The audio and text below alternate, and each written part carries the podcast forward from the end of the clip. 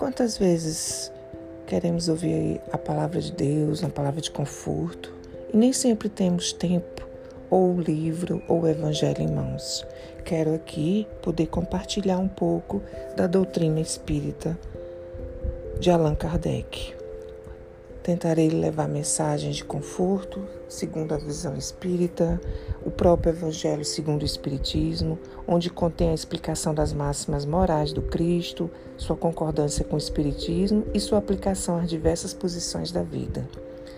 Termino convidando a todos para estar ouvindo diariamente meu podcast.